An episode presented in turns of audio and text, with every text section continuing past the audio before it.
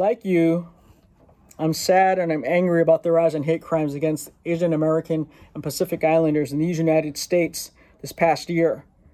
And at times it's felt like the world has turned their back against the AAPI community as we struggle for survival. And on a bad day, I wondered if God had abandoned us. But of course, God had not. But you can see why I think she has the senseless tragedy of the spa shootings in Atlanta, the 91 year old man shoved to the ground in Oakland's Chinatown, the 89 year old Chinese woman slapped and set on fire by two people in Brooklyn, the Chinese man walking home from work who was stabbed in the back on Worth Street, the two Asian American women waiting for the bus in San Francisco's Tenderloin district attacked and stabbed. And these, my friends, are just a few examples. This terror and violence levied against us isn't anything new. When I reflect on some of the history of the AAPI community, I also must remember others of us who died because of hate. And I'm thinking about Vincent Chin. Vincent Chin was beaten to death in 1982 by two auto workers who thought Chin was Japanese and that the Japanese were stealing jobs from American auto workers. Two white men responsible for Chin's death were caught both men received no prison sentence, were fined $3,000. My friends say his name, Vincent Chin. Vincent Chin. And I'm also thinking about Danny Chen, who was a member of the U.S. Army, who, while serving in Afghanistan, committed suicide after being racially hazed and bullied by his comrades and the command staff.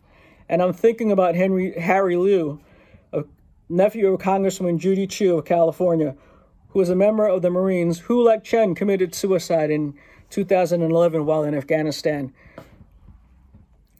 Lew was hazed by his fellow Marines.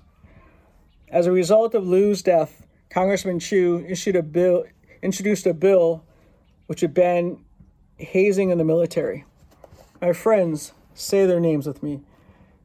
Danny Chen and Harry Lew say their names. It goes back even further than that, from the beginning of the Amer- Asian American experience. Chinese laborers who came to the United States to build the railroads were victimized by other laborers because they felt un- they felt threatened by the unequally paid and hardworking Chinese.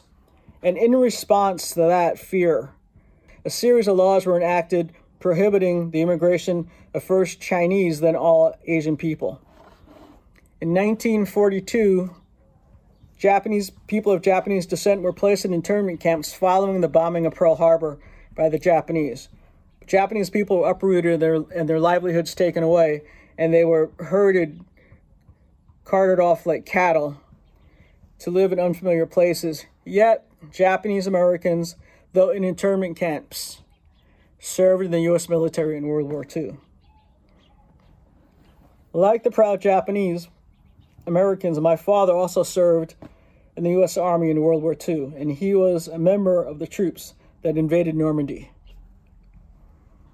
Let me tell you about my dad, Herbert K. Moy, first generation Chinese American, born in Minnesota in 1921.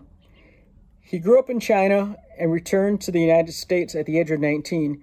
He joined the U.S. Army as an infantryman he was a member of the U.S. troops that invaded Normandy. He was on the shores of Omaha Beach.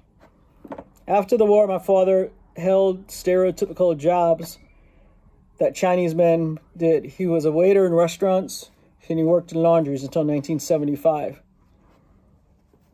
He was a member of the laundry, laundry workers laundry workers union until one day someone there called him a Chinaman. My father walked out of the union hall never turned back, never looked back. He was for our, our family a tree planted by the streams of water. He worked hard for us. He fought heroically for this country, this country that never accepted him for who he was, much less recognized his heroism. My relationship with my father was extremely complicated. We barely spoke. He expected his kids, all three of us, to excel academically. However, I could not live up to his expectations due to what I later found out before starting grad school was an undiagnosed learning disability, which made learning for me difficult. For me, growing up, academics always was a thorn on my side. My mother, was forever being told by my teachers that I was not performing to my potential. Well, see, I'm 61 and I'm still trying to figure out what that means. I think that words like that from educators do more harm than good. Also, a thorn in my side was from my Chinese church community, this time with the racist and ignorant remarks made about my non Chinese friends. This is what ultimately forced me to leave this church and seek out churches that were multi, multi, multi until I finally found Middle Church, the multiest church I could find. And when I arrived 22 years ago, there were three Asian people Louis Liu, Jocelyn Liu, and myself. In these past times and these present times, re- resilient leaders rose up. They organized, they lifted up their voices, and through their partnership with God, they stood fast in the wind. Through the struggles of the last year, I have found my strength. I have found it when I decided to put my boots to the ground and join members of the Chinese community who are already out patrolling and protecting our elders in our community.